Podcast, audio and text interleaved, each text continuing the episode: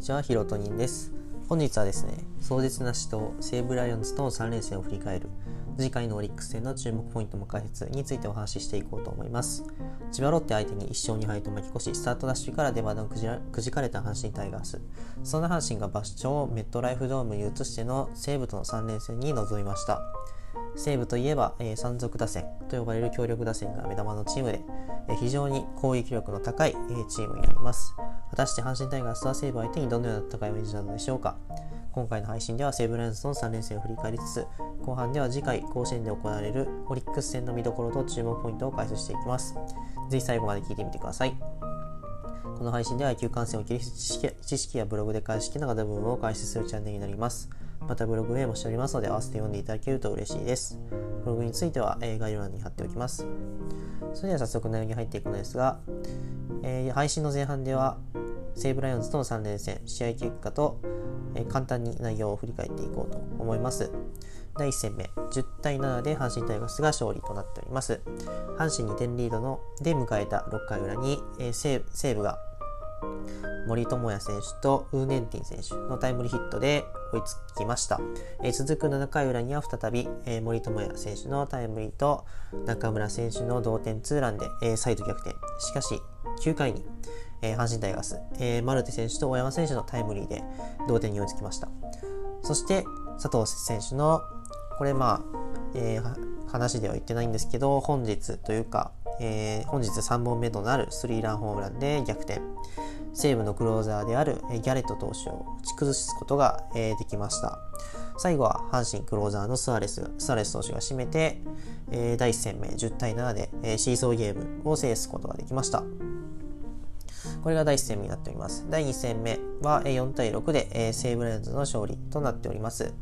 えー、0対0で迎えた2回裏に山川選手のホームランで西武が先制。えー、西武がこの試合の、まあ、主導権を、えー、この山川選手のホームランで握ることになりました。えー、しかし、まあ、阪神先発の伊藤投手が、まあ、山川選手のホームラン許したんですけどでその後もピンチを何度か作りながらも無失点に抑える、えー、好投を見せました。で一方西武の今井投手も無失点の好投を続け、えー、勝負は終盤戦にもつもつれることになります阪神タイガースは9回に抑えの、ね、平選手を、えー、攻め立てあと一歩まで行ったんですけど、えー、惜しくも敗戦と、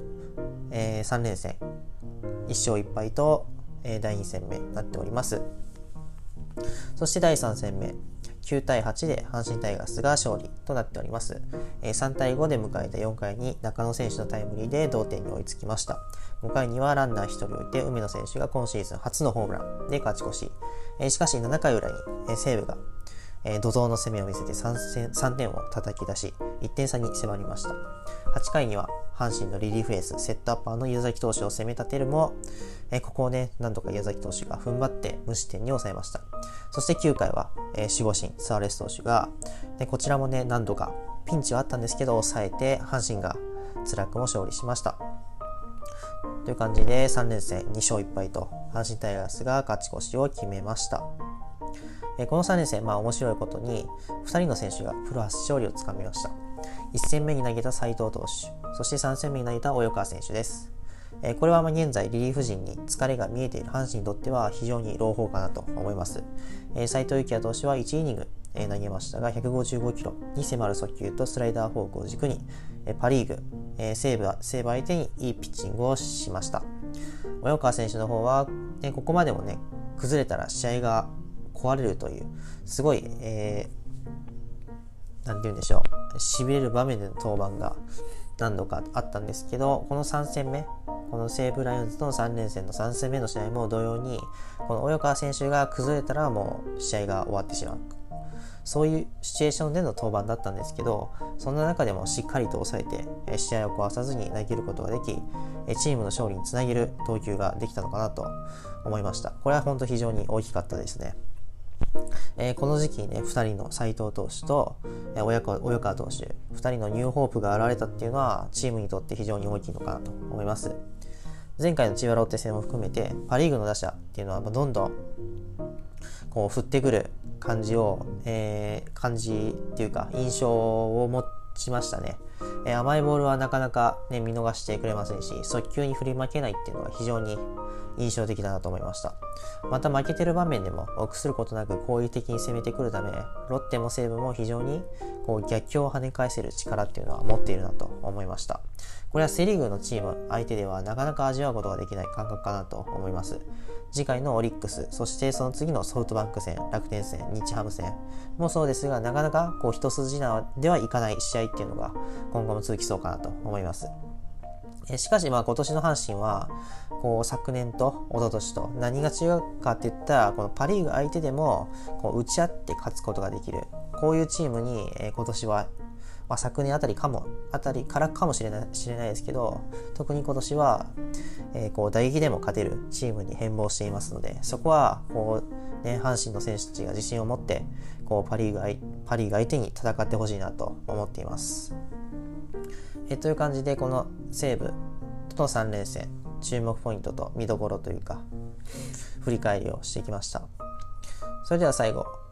最後ですが、音声配信の後半では、えー、今度行われるオリックスとの3連戦の先発予想と注目点、見どころ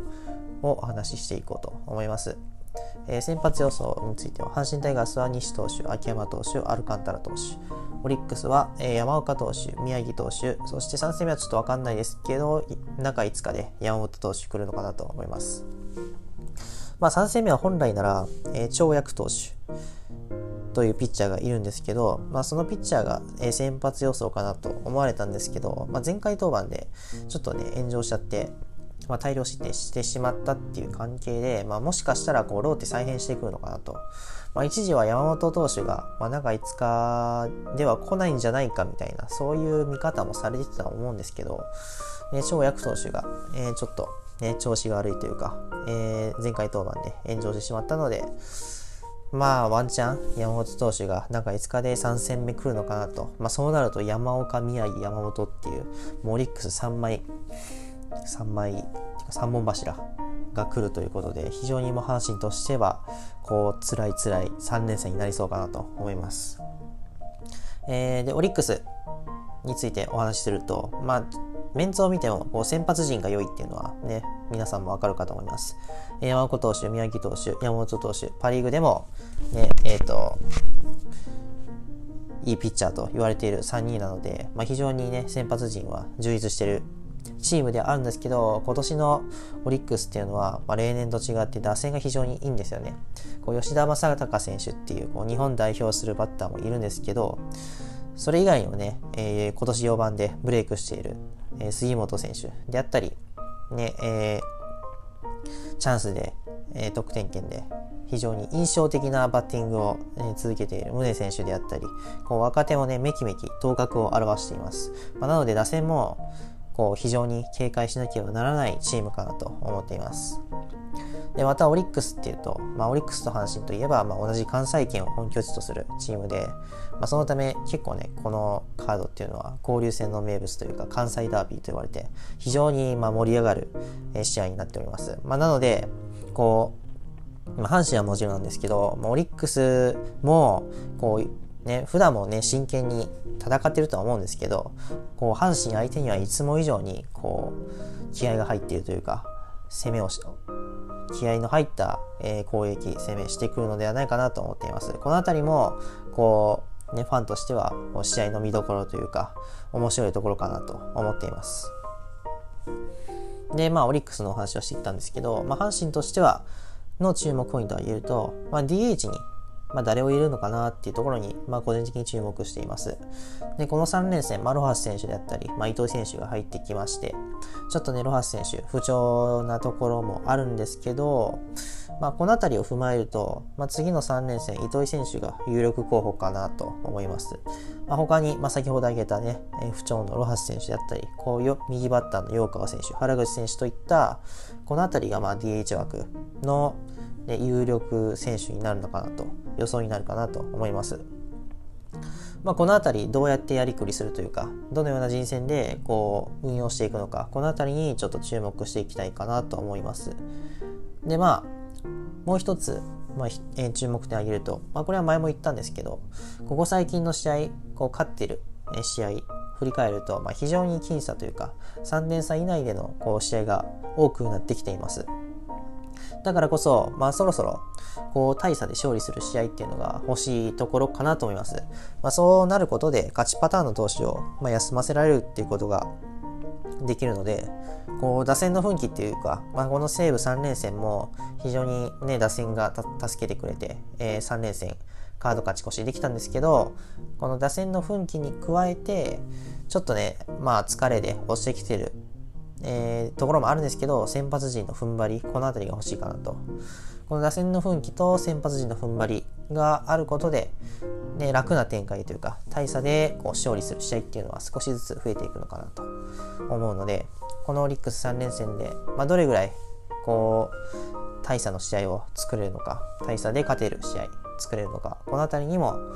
えー、注目していきたいところかなと思います。という感じで、今回の配信では、えー、西武ライオンズとの3連戦を振り返りつつ、次回のオリックス戦の見どころ、注目ポイントを解説してきました。という感じで、今回の音声配信、この辺りで終わろうと思います。最後に宣伝ですが、僕は音声ラジオ以外にも Twitter やブログで野球情報を発信しています。特にブログでは多くの野球情報に触れることができると思うので、興味のある方やもっと知りたいという方は、僕のブログ読んでみてください。ちなみに僕のブログは Google 等でプロ野球観戦の巣で検索していただくと一番上にヒットしますのでそこから見てみてください。また今回の配信を聞いてみてもっと聞いてみたい面白かったためになったという方はぜひフォローボタンやいいねボタン押していただけると僕のモチベーションが上がりますのでよろしくお願いします。また今後もこんな形でプロ野球に関する情報や野球観戦有益な情報を発信していきますのでご飯を食べ食べながら夜寝る前モーニングコールとに聞いていただけると嬉しいです。それでは今回の配信はここまでにしたいと思います。楽しい野球観戦ライフをお送りください。